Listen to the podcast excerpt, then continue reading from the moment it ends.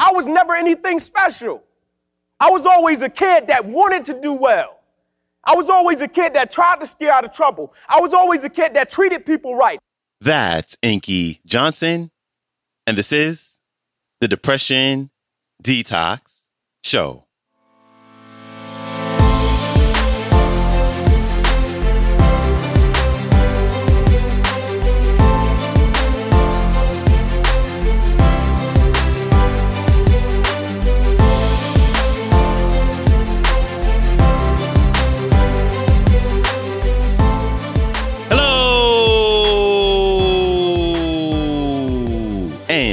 Welcome back to the Depression Detox Show, where we share ideas and stories to help you live a happier life. I am your host, Malikee Josephs. Happy Monday. Thank you so much for joining me as we start off our week with Mr. Inky Johnson returning to the show to discuss the importance of coaching.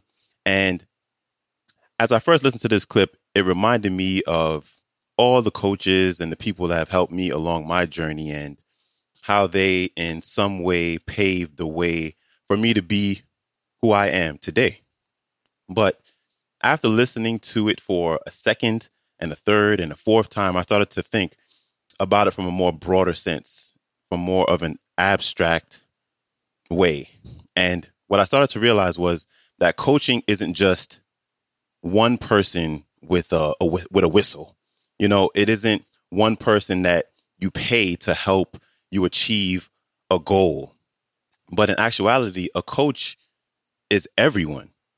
It's every single person that we encounter each and every day. So that could be your spouse, your significant other, your child, your neighbor, or even a stranger. Whether good, bad, or indifferent, I believe that they are all here to teach us something.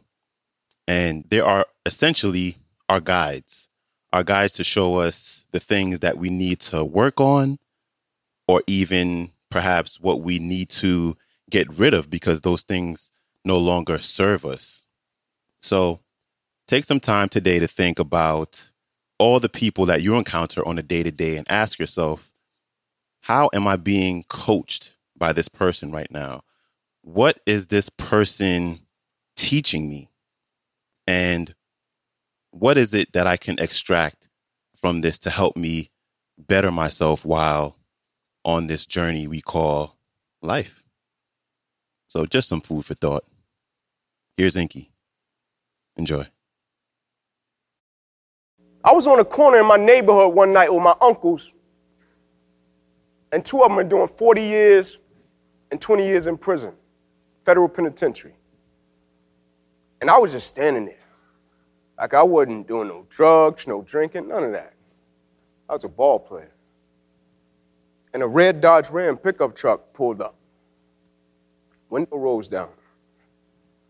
My uncle taps my leg and says, Ink, who is that? I said, man, that looks like my eighth grade math teacher and basketball coach. They said, what does he want? I said, what's up, Oak? How you doing, sir? He said, what are you doing? I said, I'm hanging out. He said, No, you didn't hear me. What are you doing out here? I said, I'm hanging out. He said, Get in the truck, take you home. Got in his truck, we rode down the block. I got out. He said to me, Son, you're special. I said, All right, man, whatever. He said, Son, I see something in you. I'm like, Man, you see this house? I'm like, I hear you talking. I said, But you see this house? I said, it's a two bedroom home.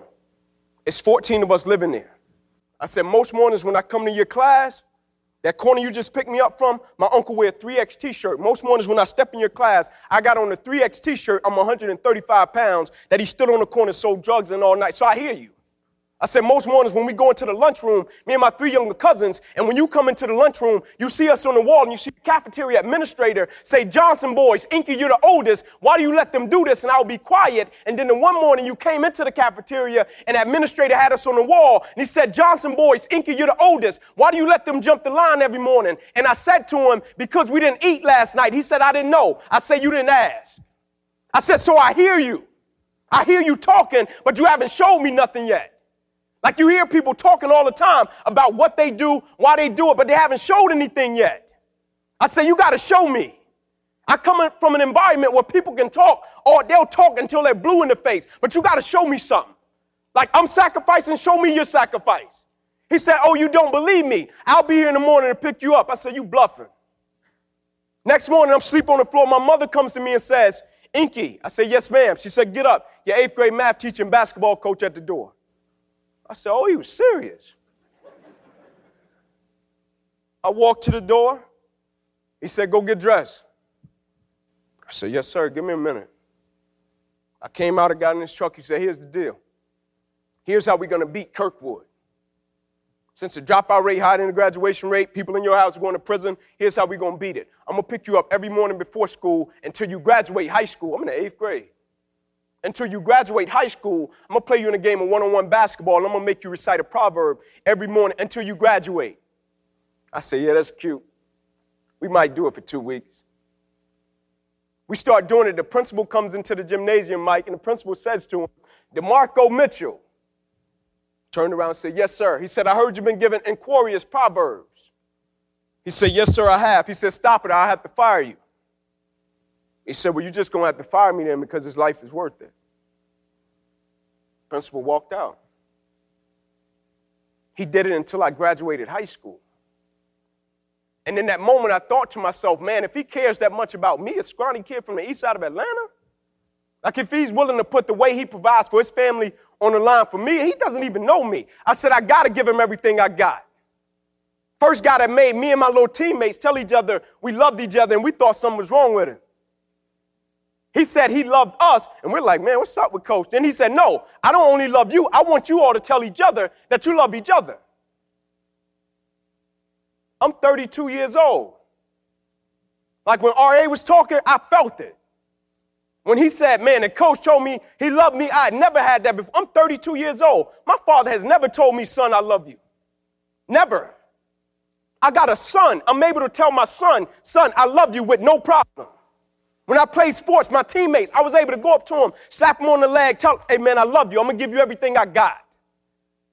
Because there was no problem. I had been dismantled my ego, like that, e- that masculinity thing, like I had been like dismantled it and annihilated it because I had a man that showed me how to deal with it. And so now when I was called to lead something or be a part of something that was a lot greater than me, I had no problem with submission. I had no problem with buying into something that was a lot greater than me. And if I didn't get the credit, it was all good. And so when I got to high school, I'm like, man, it's on. And my first day there, I go through a metal detector and two cops, and it was TSA before it, TSA. And I'm in an environment where they're telling me I'm not gonna make it. And I gotta be honest with you. At first, I didn't believe it. I'm the type of guy, I meet resistance, I meet rejection, I hear no, I double down, I go harder, like it does something to me. It's almost like you motivate me when I hit rejection or adversity. Like when I hit opposition or I lose, like it does something to me. Like when we lose a basketball game, I'll stay in the gym and do left hand layups, right hand, like it did something to me. And so when I met the resistance, I'm like, cool, it's all good. The cop shakes my hand and says to me, What's your plan? I say, My plan is to go D1. I'm going to college. He says to me, You'll probably go to cell block D1. And he goes to walk off. I've never seen him a day in my life. I'm like, This guy got to be making a mistake. I walk with him, I tap his arm. He turned around. I said, Sir, excuse me, I've never seen you a day in my life. I said, I don't think you've ever seen me. He said, No, I know about you said, Really? He said, Yep, I know your family. Yep, you'll probably end up in cell block D1. Apple doesn't fall far from the tree. He went to walk off. I said, He definitely got the right one. Walked with him, tapped his arm. I said, Sir, I'm telling you. He said, We'll see. I said, We will. In my junior year of high school, I was about done with football. I was at Crim. We was, we was going one and nine, getting smashed. Teams would just triple team me. Their coach would be talking trash to me, they would be smashing me. Because we had guys that couldn't see further than I 20, which is the main highway in Atlanta. We had coaches try to take us to tournaments in Missouri. Half of the team wouldn't even show up. And so I'm out there playing with passion and heart, and they would just scheme me, and they would be smashing me. And so toward the end of my junior year, I'm like, man, bump football. I'm gonna just play AAU basketball. I was a little point guard, thinking I'm doing my thing, playing for the Atlanta Celtics, playing with Dwight Howard and Josh Smith. I'm like, I'm gonna go to the NBA. And we got a new coach by the name of Darren Miles. He was Jamal Lewis's high school coach. Nobody would even take the job to coach. Our coach left. Nobody would take the job. And you had a coach that was at a successful program that accepted the job, came into the school, and the first thing he did was call his kid named Inky Johnson. And I'm at home, leaving out the door, about to go to AAU basketball practice. And I got my bag, and I see my auntie answer the phone. She said, Inky, it's this coach on the phone. He want to talk to you. I said, a basketball coach? She said, no, he new football coach at Crim. I'm like, all right, I'll give him a couple minutes. I get on the phone with him. He said, what you up to, man? I said, nothing, heading to basketball practice. He said, oh, you had the basketball practice. I said, yeah, man. He said, you don't want to play football no more? I said, no, I'm done with football. I said, I'm going to the NBA, be a point guard. He said, Oh, I want you to go look on NBA rosters and see how many five nine point guards you see. I'm like, this is my type of guy. Then he said, I want you to look on NFL rosters and tell me how many cornerbacks you see that's five nine. And you call me back. I said, okay, I'll do it. I went and looked. I don't think I saw one five nine point guard. I called him back. He said, come work out for me. I went and worked out, ran a 40, did agility drills. We're walking off the field. He says to me, Son, what college do you want to go to? I said, Man, I just want to go D1. He said, No, you didn't hear me. What college do you want to go to? I said, Man, I just want to go D1. He said, No, you didn't hear me. He said, What college did you want to go to? I just want to go to college. He said, You didn't hear me. He said, What I'm trying to tell you is, I'm willing to fight for you. Do you want it?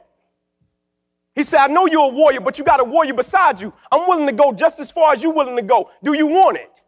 He said, do you want to stay in that two bedroom home with 14 people? I just need to know, are you willing to fight for what you said you wanted? I said, I'm on board. Let's go. He said, if we go one and nine, I just need to know you're going to show up and give me everything you got. And if you show up and give me everything you got, I'm going to show up and I'm going to give you everything I got. So when I got my scholarship to Tennessee, the first person I went to was my high school coach. I grabbed him, I hugged him, I kissed him, and told him I loved him coaches at every phase of my life. I was never anything special. I was always a kid that wanted to do well.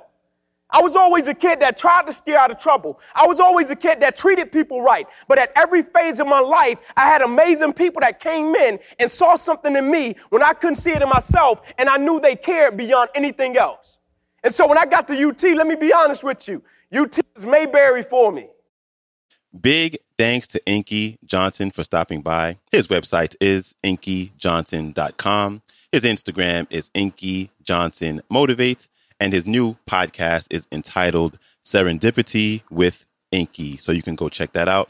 And I have all the links to connect with Inky as well as a link to the entire talk. They will all be in the show description. And also, we added a previous episode section in our show description.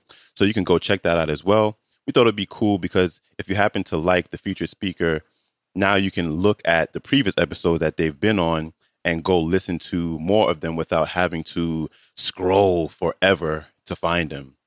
So you can go check that out. And that is a wrap for me. I appreciate you. I hope you have an amazing day. And I'll see you back here Wednesday. So until then, stay strong. Later.